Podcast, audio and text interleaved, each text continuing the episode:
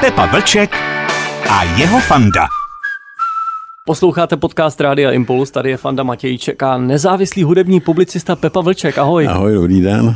Dnešní díl je speciální, stal se zázrak a Pepovi několik posluchačů napsalo dotazy na jeho mail josef.vlček.cz. No, to se divím, protože samozřejmě dneska je eh, strašně málo příležitostí přečíst si dotazy. Lidi jsou čím dál jinější psát. Když si dávno, ještě když jsem začal třeba v rádiu, tak eh, přicházeli celý štosy dopisů. Že jo. Sešlo se nám asi 12 témat, tak část, možná polovičku dneska zpracujeme to podle toho, jak budeme sdílní a tam, kde se u toho více rozpovídáme, tak budíš to znamení k samostatnému podcastu Rádia Impuls. No, já se musím předem mluvit, že jsem hudební publicista, ne eh, bulvární novinář, takže spoustu věcí neznám eh, nebo mě nezajímaly nikdy, ale uvidíme, třeba jsem na něco z toho narazil a dám to k dobru. Pepa Vlček a jeho fanda. Posloucháte podcast Rádia Impuls, není naším cílem se věnovat nějakým bulvárním informacím, ale reagujeme na dotazy vás, posluchačů tohoto podcastu. To první a nejčastější, to dokonce totiž přišlo dvakrát, tohle téma je František Janeček. Každý z pisatelů se ptal na něco jiného, ale mě tam zaujala ta stavba domu. Že někteří muzikanti, já jsem to slyšel o Jiřím Kornovi, pomáhali při stavbě domu Františka Janečka. No, vypráví se to a vypráví se to jako dost často eh, s různýma postavama. Eh, já jsem to slyšel vyprávět eh, o té zpěvačce, která, o té polské zpěvačce, která s ním kdysi chodila Teď si nemůžu vzpomenout. Marila Rodovič se jmenovala. No. A ten dotyčný, který mi to vyprávěl, tvrdil, že ji opravdu viděl, jak eh, s šátkem kolem hlavy jezdila s kolečkem kolem té stavby. Jeden no. z posluchačů, myslím si, že s chodou okolností křesním jménem také Petr se ptá na osud zpěváka Petra Nováka a jeho vztah k alkoholu. Tak já bydlím blízko Staroměstského náměstí, takže uh, jsem ho tam vítal, vídal v těch 80. letech, tam bylo podloubí takhle zhruba naproti uh, Hard Rock Cafe. Byl takový um, takový, no, bufet, my jsme mu říkali bystříčko, ono se to možná jmenovalo jinak, nebo to vůbec nemělo žádný jméno. A tam prostě otevírali v 9, s úderem 9, tam ten Petr přišel a um, konzumoval tam až do večera, pokud neměl něco jiného na práci. Takže to opravdu, ten vztah k alkoholu tam byl hodně velký. A v podstatě, v podstatě myslím, že snad nikdy nevystupoval střízlivý. On není jediný umělec na světě, který vystupoval vždycky trošku opilej. No. Ale Petr Novák byl velice zajímavou postavou české populární hudby. Kde to přišlo, ta, ta, ta, ta vášeň k alkoholu nebo ten vztah s alkoholem? To Já myslím, že už, to... už od raných hmm. let. Já myslím, že to začínalo už v těch 60. Eh, letech. Eh, já jsem tehdy byl členem fanklubu skupiny Matadors. A eh, tehdy v, ve Sluníčku to byl takový klub, který byl v bývalém dětském domě, což je na Příkopech tam byl takový malý, malý sálek, tak dejme tomu pro 300 lidí a tam se pořádala takzvaná beatová liga. To znamená, že vždycky vystoupily dvě kapely. Jedna byla měla svý příznivce, druhá tam měla taky svý příznivce, no a mezi sebou prostě závodila, lidi potom hlasovali, která ta kapela byla lepší. No a tehdy já jsem jako člen fanklubu Matador se všema svými spolužačkama eh, jsme tam byli, že jo, teď jsme prostě fandili těm Matadors a proti ním právě hráli George and Beethovens, no a tu Petr měl. Jo. No, to už jim měl. Poznal to na pódiu? Tím, jak on byl dlouhý, tak, a, a tak se tak klátil, jo, tak to musel člověk prostě si všimnout, že to klácení je takový nějaký nepravidelný. Jo. Ale většina těch dlouhých zpěváků se na tom pódu tak trochu klátí. Oni se většinou e, nemůžou moc pohybovat, jo, protože jak jsou vysoký a, a tak to je takový pro ně hodně složitý to hejbání. V tom pozdějším období své pěvecké kariéry, když byl na solové dráze, on už prý ani nejedl. No, to se, to se o něm vypráví. Konec konců nebyl jediný. Petr Kalandra byl stejný případ, ten už taky jenom vlastně žil o pivu. Jo. Jako nebylo to, nebylo to hezký konec. Nebylo to hezký konec. V té souvislosti mě napadá ještě určitá paralela s Mikim Volkem. Hmm. I ten měl nějaké no. problémy no. zdravotní způsobené alkoholem. No, taky. Eh, já to eh, docela chápu, protože eh, ty lidi vlastně jdou obden třeba vlastně se všema svýma emocema na trh to je strašně psychicky vyčerpávají. Oni se prostě rozdávají na tom pódiu. Že jo. A to, to, ta duše je prostě taková jako vyprahlá potom. Musí se nějak zavodnit. Jo. No, tak většinou to zavodní nějakým alkoholem, nebo dneska už je to spíš drogama. No. Ehm, má nějaký vliv ten tlak, kterému jsou vystaveni na jedné straně fanoušci a kritika, tedy i ty, hmm. a na straně druhé to, co si právě popsal ty emoce? Mm, já myslím, že ne. Jako znám spoustu interpretů, kteří si v životě nepřečetli o sobě žádný článek. Samozřejmě, že eh, mezi fanouškama jsou lidi, kteří jsou příjemní a kteří neobtěžují a eh, jsou lidi, kteří obtěžují. Já si pamatuju, když jsem dělal v Melodii, eh, tak tam nám chodili dopisy, byla to šestá kopie, který psala nějaká eh, slovenská servírka z Bratislavy eh, Daliboru Jandovi. Mm-hmm. Ona posílala 10 eh, kopií, to je více nedalo propsat, že jo.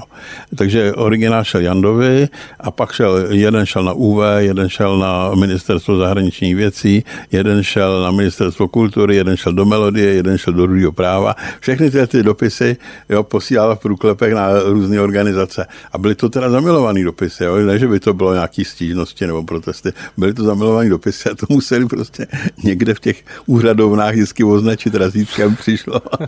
Vidíš, já to mluvím o zpěvákovi, který nepije. No, přesně tak. Pepa Vlček a jeho fanda. Posloucháte podcast Rádia Impuls Fandou Matějíčkem a Pepou Vlčkem. Dneska trochu netradiční, protože zodpovídáme dotazy vás posluchačů, ačkoliv Pepa připouští, že ty dotazy jdou spíš do bulváru, což není jeho parketa, ale snad nás pro dnešek omluvíte. My ani neručíme za to, že všechno, co řekneme, tak muselo být. My říkáme, že jenom to, co vy jste slyšeli, slyšel Pepa taky a slyšel to tak, jak to řekne. Miroslav Berka z Olympiku. Hmm. To byl klávesák, věď? No, klávesák. A kolem jeho smrti panují také jakési, jakési spekulace. Hmm. No, Berka byl nalezen oběšený někde ve sklepě, tuším, že v Růžové ulici. Víš, kde to je Růžová? To je hmm. rovnoběžná s, s tím, s Václavákem. A bylo to, bylo to takový nějaký divný, že jo, protože nikomu nic neřekl. Eh, sice Petr Janda se potom zmínil, že s ním občas něco prohodil o sebevraždě a tak. Ví se, že měl strašný dluhy, eh, hrozný problémy právě jakoby osobní. To jeho mánie pro, pro hazardní hry byla taky známá. Že jo.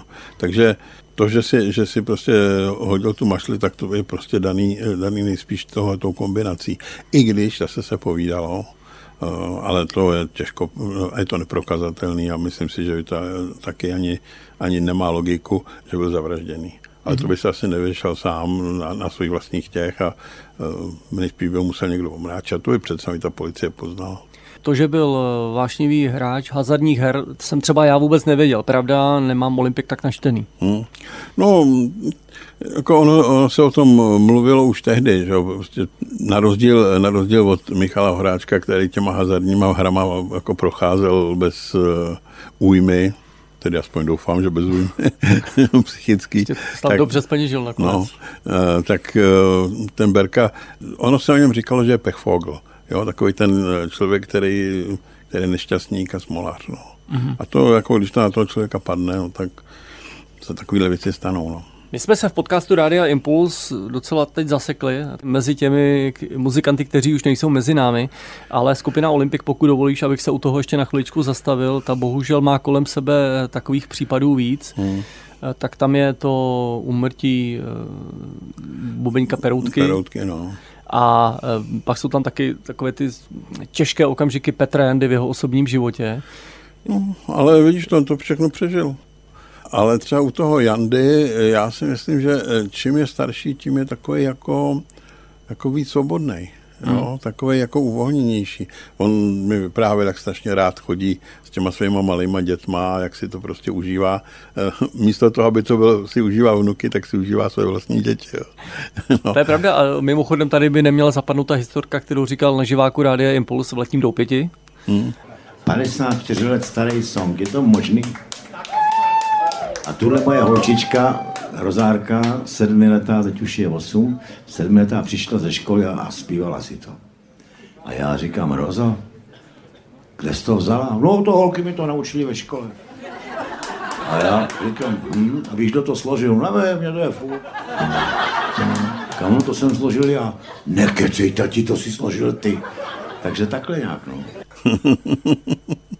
No, je to hezká historka, no, ale je to, je to vždy strašně zvláštní, protože některé ty písničky, a člověk by nevěřil, jak to, jak to funguje, proniknou do té veřejnosti tak, že se nakonec zapomene, kdo je autor, nebo uh, vůbec jako, to prostě z lidový, jo. No, ale to jsme teda hodně odbočili, Pepo. Pepa Vlček a jeho fanda. Posloucháte podcast Rádia Impuls. Napsala taky jedna žena, Lucie. Ona se ptala na Michala Tučného. Michal Tučný a alkohol. Já vím, že už jsem trošku monotematický. no, dneska by to mělo být něco o alkoholu, jako celý ten název. No, o tom se hodně eh, povídá dneska, ale za jeho života se tolik eh, tohle to nedostávalo na povrch. Eh, on a to mám potvrzený z řady, z řady zdrojů, opravdu jako, když byl ve formě, tak mu ta lahe vodky denně stačila.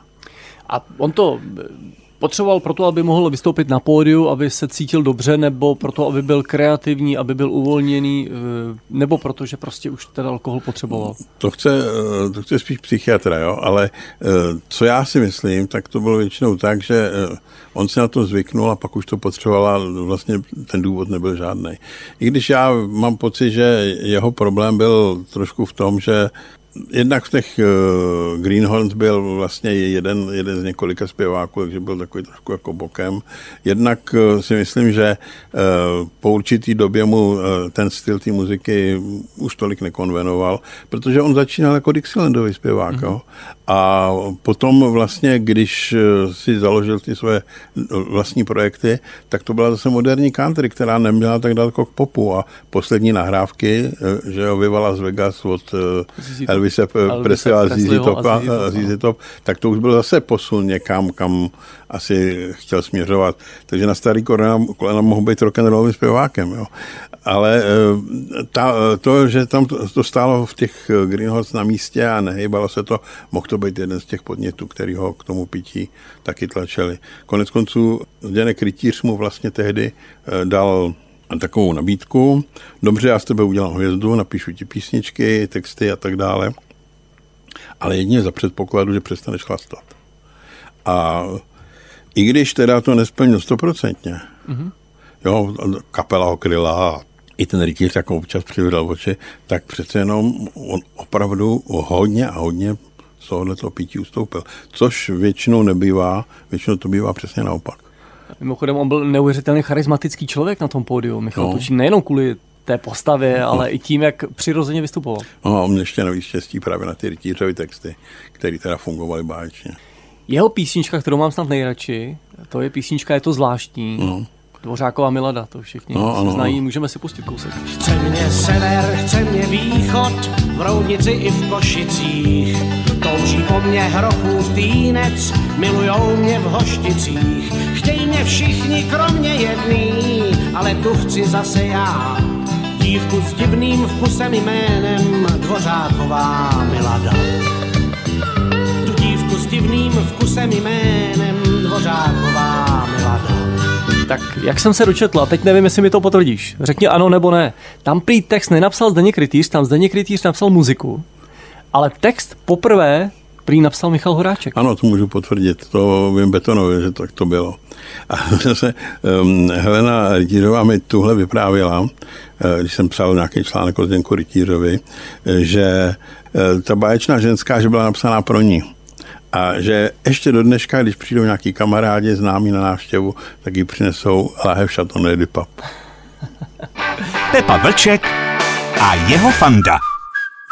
Posloucháte podcast Rádia Impuls. Já vím, že jsem tady furt mluvil o tom alkoholu, ale to jsou dotazy našich posluchačů. Možná, že je to prostě počasím. Že? Já bych teď přešel do jiné doby a do jiných souvislostí. Nemluvili bychom teď o alkoholu, ale dvě témata bychom věnovali muzikantům, kteří jsou naživu. Hmm, no, konečně, konečně někdo takový. tak jako neplánovaně, spontánně vznikla ta první část dnešního podcastu o muzikantech a alkoholu. Teď je tady téma ale že nejsme tak daleko, asi se zasměješ, ale téma Michal Penk, který hmm. původně zpíval ve skupině Lucie. Ano. A to je pravda, to vím, že dokonce ta písnička, kterou eh, Petr a Pavel Orm napsali pro Michala Penka jako šrouby do hlavy, se hmm. pak stala stěžením kámenem repertoáru skupiny Lucie, ve které už zpíval někdo jiný. No a jestli se nemýlím, tak je to vlastně asi jediná písnička, kterou nenapsal, nenapsali vlastně členové Lucie. No a byl to první velký hit a já si to pamatuju eh, z Bratislavské liry v roce 1990, kdy jsme tam eh, byli mm, jako redakce roku a popu celá. To, to byla eh, taková Lucie prostě měla obrovský úspěch s touto písničkou, že jo. Pak to všichni tam zapíjeli a jeden z členů Lucie tam chodil, měl, měl prostě v ruce láhev sektu a teď všechny polejval uh, sektem a říkal, my jsme ty kurvy, co vyhráli Bratislavskou liru. A Kamil Peter tam měl takový široký klobouk a on mu to nalil té krempy a to kapalo. No tehdy to byla velká radost. No. Uh, když si člověk představí, co tu liru vyhrávalo předtím a najednou prostě tak to byla, to byla zásadní změna. No. Hmm. Posloucháte podcast Rádia Impuls s Pepou Vlčkem a Fandou Matějčkem. Jenom to, Pepo, ještě uveďme do správných souvislostí. Když jsem kladl dotaz na Michala Penka, tak jak se to stalo, že byl v Lucie, pak tam nebyl a stal se solistou? No, oni byli, oni byli z, eh, někde, někde blízko sebe bydleli a vlastně ta Lucie původně byla kapela, ve který Penk byl eh, solovým eh, zpěvákem. No a potom dostal nabídku od Štajdla do takový ty jeho stáje, že jo No a tam měl takový ty horší, když se neotevře padák a takovýhle, no. Ale, Ale tam se... písničky dva roky prázdnin zpívala Iveta Bartošová a má daleka, na konci toho no. seriálu zpíval právě Michal Penk. No, ano. A to je do dneška podle mě hit. Stejně jako písnička o blázne, kterou napsal v 90. letech. No ano, já si myslím, že on byl velký talent, ale tam už to nebylo o alkoholu, tam už to bylo o jiný matroši jako škoda, škoda toho, no. Ty drogy zničily spoustu talentovaných a nadaných lidí. Ale spoustu, a to se musí taky objektivně uznat, spoustu lidí to zase inspirovalo. Pepa Vlček a jeho fanda. Posloucháte podcast Rádia Impuls, úplně poslední téma, víc toho nestihneme a necháme si to na příště. Dneska jsme se rozhodli zodpovídat dotazy vás, posluchačů, kteří jste napsali nějaká témata Pepovi, můžete napsat dál na josef.blček zavinač rockzone.cz, ať máme materiál do budoucna. Dneska už vím, že si z těch témat, která jsme probrali, dvě uděláme samostatně, to je Michal Tučný a Petr Novák, to stojí hmm, za to. To určitě. Jedno téma, které je současnější a nesouvisí s alkoholem, je Michal David. Hmm to je další z dotazů, který přišel, že začínal v jazzové kapele nebo v jazzovém kvartetu, pokud si to já pamatuju dobře, to, to asi víme. No. Tady se píše o undergroundu něco. No, no to, to těžko dá v té době eh, nějakým způsobem oddělovat, jo, protože obojí byly vlastně akce jazzové sekce, kde jsem tehdy, eh, s kterým jsem tehdy spolupracoval. To, eh, ta jazzová kapela, ona, ona to byla taková mm, jazzrocková kapela spíš, jo. jmenovali se čtyři a uh, Michal tam hrál na piano a hrál teda výtečně. Jo. To musím říct, že to ještě vlastně dneska, když uh, se do toho pustí někde v třeba těch koncertech, už má nějakou mezihru, tak tam hraje nějakou takovou jakoby jazzovou instrumentálku. Uh, potom jsme měli ještě kromě těch jazzových dnů, kde hrál, jsme měli takový, jmenovalo se to Metodický centrum jazzové sekce v Karlíně. A to, Uváděl to Miloš Čuřík a, a vždycky tam byly dvě, tři kapely, které hrály, teda e, většinou to byly amatérské kapely a tak. No a jednou tam hrál Mikoláš Chadima, ještě s e, extempore, no a e, vždycky se to končilo to nějakým trošku jako jamem nebo něčem podobným. No a tam se k němu právě připojil Michal David, tehdy ještě vlastně pod svým původním jménem, že jo, Štancel. No a jako jamovali, hráli hodně takový hodně free jazz, no a to je asi celý ten underground, jak, jak se o tom povídá, no. Abychom symbolicky uzavřeli tenhle podcast Rádia Impuls, tak skončíme tam, kde jsme začali. Protože... Uchlastu. ne, ne, ne, ne, ne. No my jsme skoro začali Františkem Janečkem. Mm-hmm. Františkem Janečkem, kterému, ke kterému chodili zpěváci na brigádu. Mm. slyšeli jsme to stejně jako vy jste to slyšeli, ale nemůžeme potvrdit, že to bylo tak, jak jsme řekli. Uh, Michal David tam taky chodil na brigádu? To nevím, to nevím, ale tak vzhledem k tomu, že tam začínal, tak eh, a bylo mu nějakých těch 17, 18, tak eh, určitě tu lopatu taky v ruce měl. Mm-hmm. To znamená, že jsme tam, kde jsme byli na začátku, hmm. U Františka, Hodně se toho povídá u Františka Janečkové. U Františka Janečka, ale jedna věc by neměla zůstat zapomenutá a myslím, že už jsme jí v některém z podcastů říkali, že všichni tihle ti kapitáni české pop music, ti Štajdlové, Wagnerové, Janečkové to měli hrozně těžké, protože se nechovali jenom jako muzikanti, protože oni hráli v té kapele zpravidla všichni, nebo psali písně, psali asi největší porci, porci hitů, ale zároveň se museli o ty kapely starat jako manažeři a měli obrovskou zodpovědnost. No, to vlastně málo kdo si uvědomuje. My jsme na ně nadávali, samozřejmě mělo to svoji logiku, proč jsme na ně nadávali. Oni v podstatě zablokovali veškerou produkci suprafonu jenom pro svoje interprety. Ale pochopitelně jako živit, živit kapelu, živit prostě eh, lidi, kteří byli kolem toho a to ještě vlastně v té době musel mít nějaký razítka na zaměstnání a podobně, že bedňáci a tohleto. Takže od toho bylo hrozně moc a uživit to No, tak bylo to, bylo to samozřejmě ve výrazně korupčním prostředí, jo, takže kdo se v tom uměl otáčet v tom korupčním prostředí, tak ten vyhrával. No. To byl dnešní podcast Rádia Impuls s Pepou Vlčkem. Fanda Matějček děkuje za přízeň a protože nás to překvapilo, kolik lidí napsalo, tak pište dál, ještě jednou to zopakujeme. No. Josef.vlček zavináč rodzgzone.cz Tak díky za uh, dopisy a uh, těším se zase při do příštím podcastu. Naslyšenou. Naslyšenou. Pepa Vlček a jeho fanda.